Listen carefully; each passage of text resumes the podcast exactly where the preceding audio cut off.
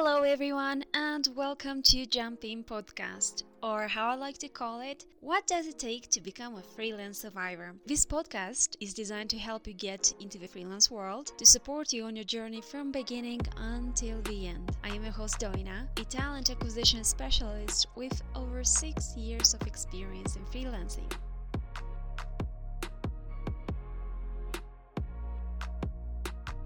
Hello, we are back with another episode, and today I have the absolute pleasure of interviewing Tracy Lamourie, who's a high profile international award winning publicist. She's the founder and managing director of Lamourie Media, a Universal Women's Network 2020 Women of Inspiration winner for the Women in Media Award. She's well known, long-time advocate on important worldwide issues, and an award winning international publicist working across industries from major entertainment projects to small small business. So I will let her introduce herself, where she is right now, how she started in entrepreneurship, and let's hear from her. Hello, hello. Uh, so yeah, I am currently about 40 minutes from Toronto. I'm a Canadian girl, Toronto girl, and I live about 40 minutes from Toronto in a city called Hamilton, just west of Toronto. And that's where I've been for the last year and a bit, seeing out COVID. So normally, you know, I'm a, I'm international award-winning publicist working from home, and normally I do all kinds of VIP parties and international travel. If you were talking to me in 2019, there's no, who knows where I'd be. I was in, you know, everywhere from Las Vegas to Los Angeles to the Mediterranean to the Caribbean, you know, all on different work projects that year. But we're all locked down now, so I'm doing all the magic from home. But still, I, I work internationally and across borders and across industries and basically PR and media, which is elevating and celebrating the amazing work that other people are doing just to kind of shed light on what they're doing and to give them a voice. That's amazing. Welcome to the team working from home for the last year.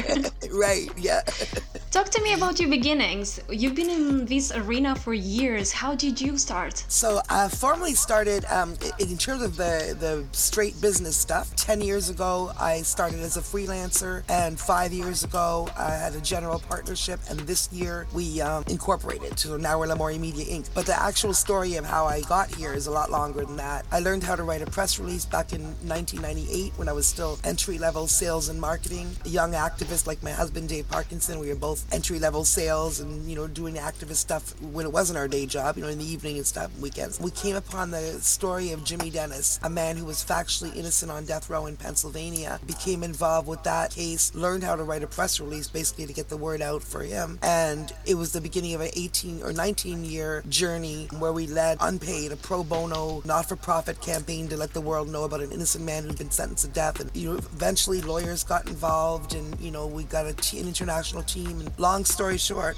it took 19 years, but he was he was released from death row. He's now free in 2017 uh, on evidence of factual innocence, and now he's a recording artist, an R&B artist, making amazing music, and I'm his publicist. So somewhere along the line there, it hit me that I had developed skills in learning to deal with media that I could monetize, essentially. So by the we started all that when we were 28, and it wasn't until I was 41 that I thought, hey, gee, I can make a business out of the skills that I've learned here, and that's when I started started, you know, freelancing and my business journey in terms of being a publicist. And that's led me to where I am now, which is, again, international, award winning, literally working across continents, working across industries in an amazing, fun career. And it all started because, you know, it was it was about helping somebody else and then and it kind of came into what I'm doing now. But it was absolutely unplanned. I never went to school for this. This isn't the normal trajectory for a publicist, but this is where we are. That's amazing. That's such a story. So from entry sales and marketing just writing a press release that was your wake up call that you could start freelance and offer more as a solopreneur? Well, it was 10 years between the writing the press release and that thought. So, I mean, I, I learned to write a press release in 20 in 1998 when I was 28 years old, and then I successfully did that for years, you know, both for Jimmy Dennis and then later on for a political campaign that I got involved with just as a citizen, you know, volunteering. And then uh, it suddenly hit me when I was 41 and I was, you know, ready to make another 20 phone calls for a job I didn't care about, you know, sales yeah. job. And then uh, it just suddenly hit me wait a minute, you know, the skills that I've developed, I could actually, like, people would pay for that. You know, like, I could do this for businesses, I could do this for entertainers. People don't know how to get into media, and I understand media. So I literally, it, it took a long time. It, it, was like 11, you know, it was years and years from when I wrote my first press release to when I thought of doing it professionally. Like, I mean, 13 years. but once I started thinking about doing it professionally, there was no stopping me. I got, you know, I started as a freelancer, got a couple of clients, did a amazing because I, I work hard and I'm good at what I do. Got the good reviews and then just, you know, got more confidence because now I'm in the game. I guess I'm really a publicist. I'm getting paid and I'm doing the work, you know, and then I just going higher and higher and don't be afraid of going to every table and telling people what you can do and just get yourself out there and using media to get yourself out there the way I do for my clients, I did for myself, which brought me to the top of my field. And so now I also speak, in addition to doing PR, I speak about how people can use media and publicity to get to the top of any field like I did. That's amazing. You have such a journey which can inspire all of us. And how did you find your first client? Because it's been like so many years already on this track, on this journey for you. In case if you remember, where did you find that first client? Good question. And funnily enough, two of my first clients are still actually with me now. So wow. originally I didn't know how to get a client or what to do or whatever. So the first thing I did is, um, you know, research. And, and I found a site that was then called Elance. It's now called Upwork, I think. But it was then called Elance, and it's basically thousands of different freelance jobs you can do from actual PR to like telesales to like graphic design to you know there's all kinds of things on there. And so I've, I went on there and I found some, you know originally I found some communication stuff because I was always been a writer. Oh let me write this let me write that and prove myself on that. And funnily enough I met some amazing people on that. The first one of the first people that hired Elance back in the day was Angela Sadler Williamson who's still with me today as a client of Lamourie Media. And she is the cousin of Rosa Parks like the Rosa wow. Parks exactly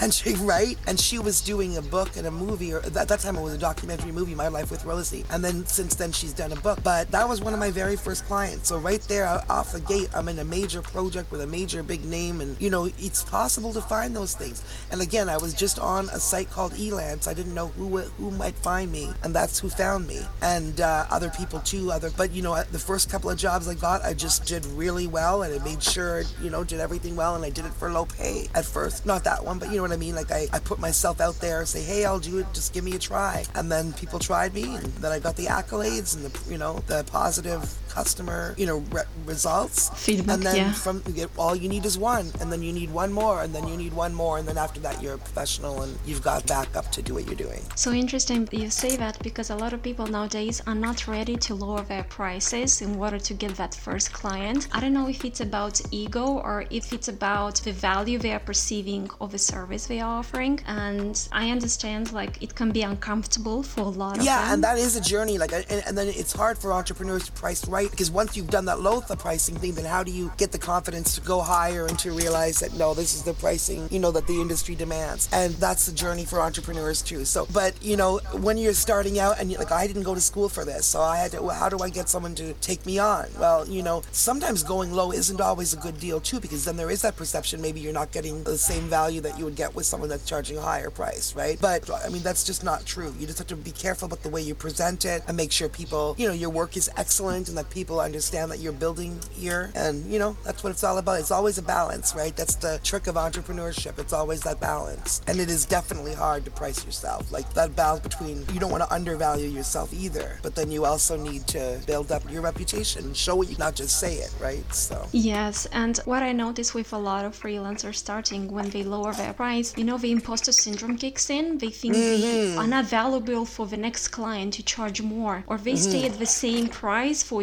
year, to years. Yep. They are stuck, and they just That's definitely they yeah. relapse and go back to the office. Yeah, yeah, right. This and is that was definitely one of my biggest challenges for sure was getting that price, especially since I jumped into PR without like I hadn't been trained for it for five years. I didn't go to industry. I never met a publicist until recently. You know, I never read a book on PR. I never studied PR. I never met another publicist. You know what I mean? Like I didn't have an industry to fit myself into. I kind of created what I thought it should be from what I should do, and the result is that people tell me I do more than any other publicist has ever done for them. Because to me, it's the person's. It's not just media. It's their whole public image, their whole public self. That's inspiring. I wanted to know how did you learn to price a service correctly? Once you knew what's your value, how did you find what's your value in your niche? I had a lot of argument with myself about how to price. And so I have not a sliding scale, I have, uh, sorry, options, different pricing options. So I have options, you know, like it's a boutique package. I can get you this, this, this, and this for this smaller amount. So you don't just have have to go to a PR company and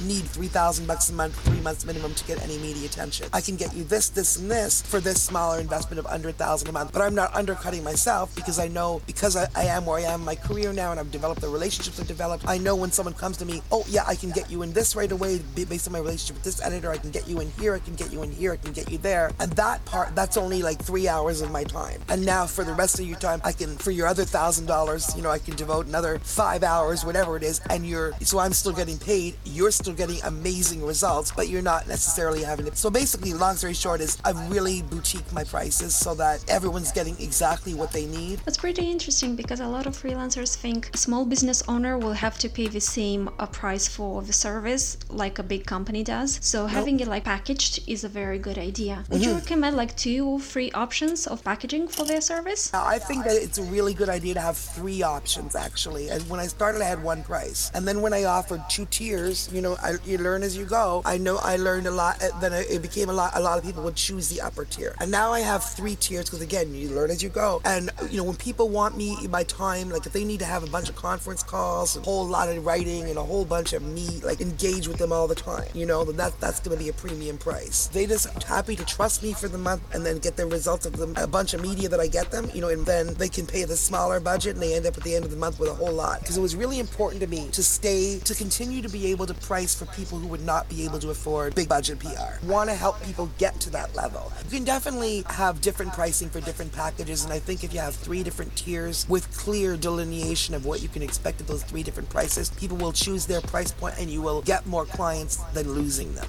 you know, than losing them because you're they're out of budget or because you're under what they expect to pay. I think more options will be better, like to mm-hmm. get your clients on your site. And I love how simple you keep your business because it's so clear. You know, if a newbie freelancer can understand it, for sure your client will understand its value as well. And I had to do it that way because people don't understand PR. You know, they really most people don't know what a publicist does, or they don't think about it in terms of what could a publicist do for a small business or an entrepreneur. Or because entrepreneurs they understand the advertorial, but not the editorial, like we always talk about, right? That the advertising, but not the telling your story. Did you have any moment of relapse or being so overwhelmed when you are freelancing that you say, I'm, I'm gonna give up. I'm going back to an office. I'm going back to my nine to five. No way. And I, that sounds like horror. That sounds like a horror nightmare. The other day, I literally posted entrepreneur for life. A friend of know? mine, Carrie, was saying like once you go into this, you're not employable anymore. no, absolutely. It's funny because I was talking to my business consultant who, like me, serves several different clients, and you know, and she allowed herself to be hired, and we argued about how oh my god, she really didn't want to, but because she has a client that she's been working with for 20 years, like, and, and this client had, you know, issues where they just needed some correction with their business and they needed to hire a CFO instead of just having her as the accountant. They needed like a full on. She took the job because the client really, really needed her to help them with this. But it's funny because they were, she was off over a hundred thousand dollars a salary, few weeks vacation, car, like all the stuff that if you're in the corporate world you would look at and think, oh my god, that's like how could anybody ever say no to that, right? And she was like, but you know, I don't know. Like like right now, I don't make a hundred thousand dollars a year. I probably made seventy thousand in my business last year. This year it's a lot more. Like now, you could not like literally, you could offer me a. I'm no lie. I mean, I'm saying this on the radio and to anybody else. You could offer me a hundred and fifty thousand dollar a year job with a car and five weeks vacation. I could be the boss of it all with a giant corner office, whatever corporate people love, you know. But I have to be there at my office at not from nine to five in that place and do that. Like to me, I can't even get my head around that. And I, I know, know that sounds so. And I work way more than nine to five. I work probably 18 hours a day, but I decide when I work. You so know, like true. I decide it. And well, I mean, really, the truth is my clients are messaging me there and I, I'm responding to them. So they're deciding really you have like 10 bosses or 38 bosses when you have 38 clients, right? But at the same time, it, it's different. It's not like I have to be somewhere at 9 o'clock unless it's for a client project that we decided on. It's a different thing. And also the idea of like having all your eggs in that one basket to me is terrifying. Like to other people, they think that seems secure, security to have a company. But to me, all I think is if one company's paying me, all, it only takes one person to call me into their office one day and say, you know what, Trace, it's been nice, but you got two weeks and then we're not paying you anymore. And then what? Like to me, that the fact that people find that secure blows my mind because literally one person, then you walk out, your entire life changes because they just decided not to have you anymore. Now you're crazy worried. Now you got to find somebody else to give you that money. Now you got to, you know, me, I have 38 clients. You know, if half of them them left me tomorrow, and I hope they don't because I love every one of them.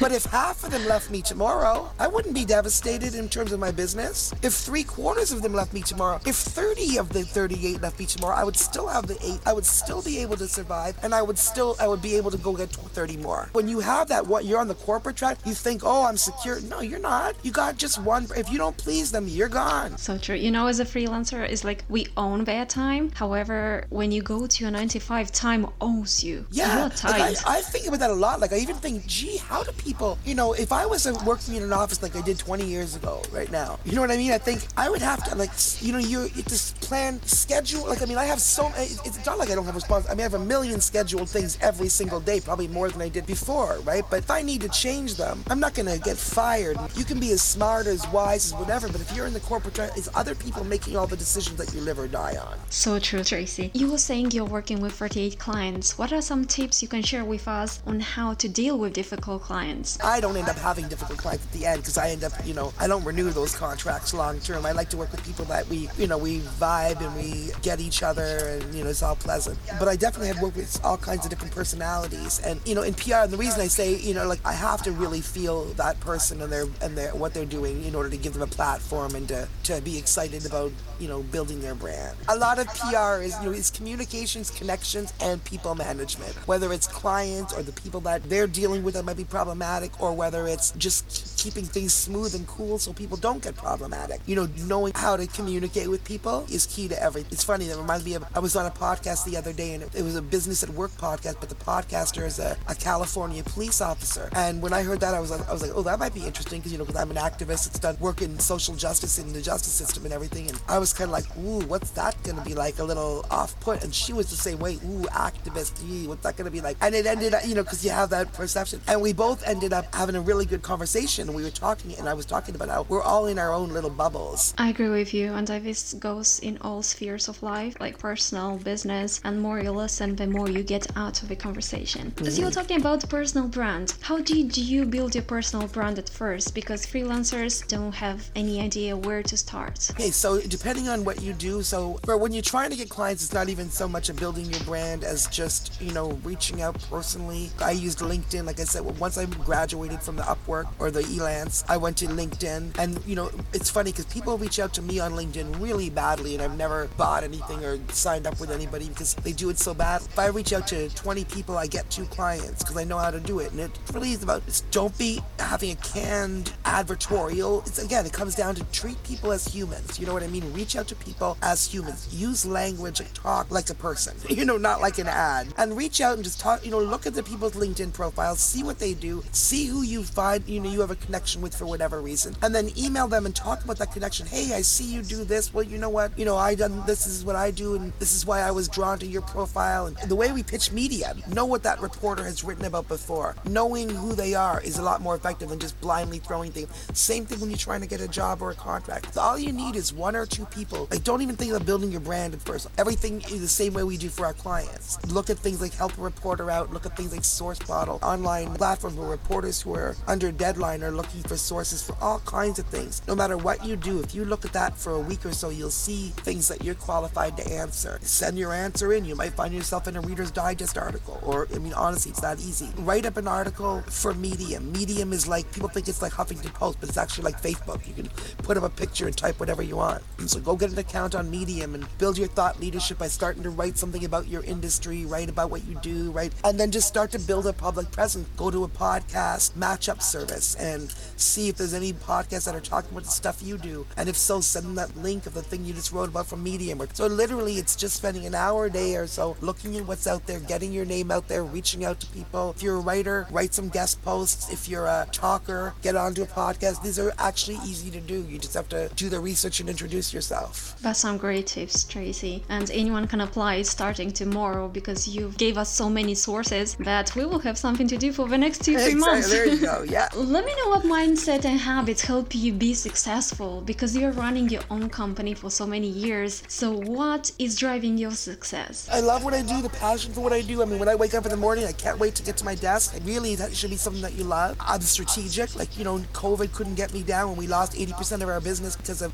events and all that stuff being canceled for COVID. After a week of watching TV, I came back to my computer and I was like, okay, if I've lost 80%, I got the other 20%. So don't let anything get you down. Start doing that. Don't be afraid to ask for references and referrals. It really comes down to that self confidence to not afraid to go at any table, to not be afraid. What's the biggest lesson you learned since you started to freelance? That there are no limits. I would never ever go to a corporate job because, again, you can't pay me enough because I know I've seen that I could probably do better on my own without that structure. You know, so right now I'm looking at $100,000 a year job. Ah, I'd rather wait and I'll get my own $150,000 a year. Even the jobs that I thought were so good before, I look at it now and I'm like, once you get, there's no more. That's the limit of what they're going to give you. You know, you can't get more. Whereas with us, we can build our business. It can become a billion dollars. I mean, and I'm not even money motivated. I love how in freelancing is like you really have no limits, as you said, because mm. You can change your pricing from one client to another. I would love to know what some books you recommend to business owners. One that I like, it's a book called The 30% Solution by Lew Bayer, Lewena Bayer. And she's a civility expert.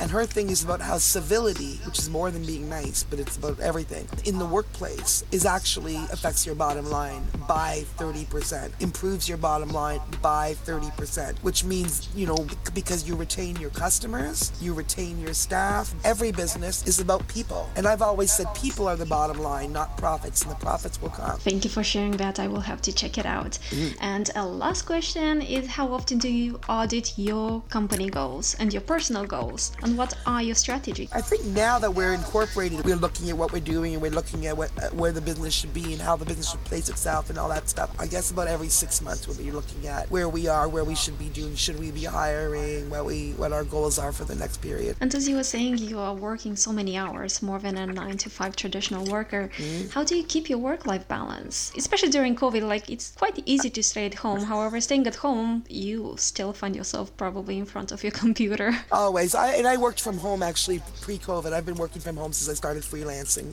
other than when I travel and VIP parties and everything. We had actually just started thinking about doing like a co-working space to get an employee in when COVID hit. And we're like, okay, I guess we're not doing that right now. So yeah, I, I find work-life balance for me, that's a huge question and a problem. My kid would say I don't have any. I would say I don't have any, but at the same time, I mean, it's just hard to answer. but every time you feel you have some. the thing is, I love my work, and the cli- and so many of my clients and my friends, and so many of the projects I work on are stuff I would have been doing anyway. Also, you know, like the activist side of things and other things. I feel like I literally, when I wake up, the first thing I do is check my email, and I'm usually answering my email before I've had a coffee, and I'm up till three in the morning working. So it's almost no exaggeration to say that if I'm awake, I'm working. But and that, that sounds horrible, but it doesn't feel horrible. Doesn't, especially for a freelancer. People will think like you're attached so much to your email, to your phone, to your device. It's like this is work for me. I love this. Yeah, and the fact that I have this all with me 24 hours a day means I don't have to be in an office nine to five. I so resonate with you. Now let me know where can my listeners connect with you and find out about what you offer. And anybody, if, if this has been a value and you're interested in hearing more, I literally work right across, you know, from my home here, but right across the English-speaking world. So anywhere where there's English language media, I can work on getting you major international media attention. No matter where you are, I can get you media attention stateside and everything else too. So if this is interesting, let's have a conversation. I can do a free half hour consult or even an hour. I'm more than happy to talk to anybody who heard me here. And they can reach me at lamouriemedia.com or by email at Tracy Lamourie PR Media or on Instagram, Tracy Lamourie PR Media or on LinkedIn, Tracy Lamourie. This has been amazing, Tracy. If you have any other thoughts you would like to share with us before we close this down? No, just thank you so much. I really appreciate it as well. And hopefully we'll get to hang out in Colorado one day. My brother's there, so. Yes. I can't wait. Thank you for unpacking all the advices for us. You gave us so much to do, and we have already a to do list where to go and what to do. and your journey is impressive to all of us. And I'm hoping all the freelancers out there have something to learn and apply in their own business and get to the position you are today. Thank you so, so, so much. Thank you for joining me today. If you enjoyed today's episode, I would be grateful if you can leave a review on iTunes and tell me what you love about it or share with someone who might need future insights regarding freelancing. And don't forget to subscribe to stay on track with all the upcoming episodes.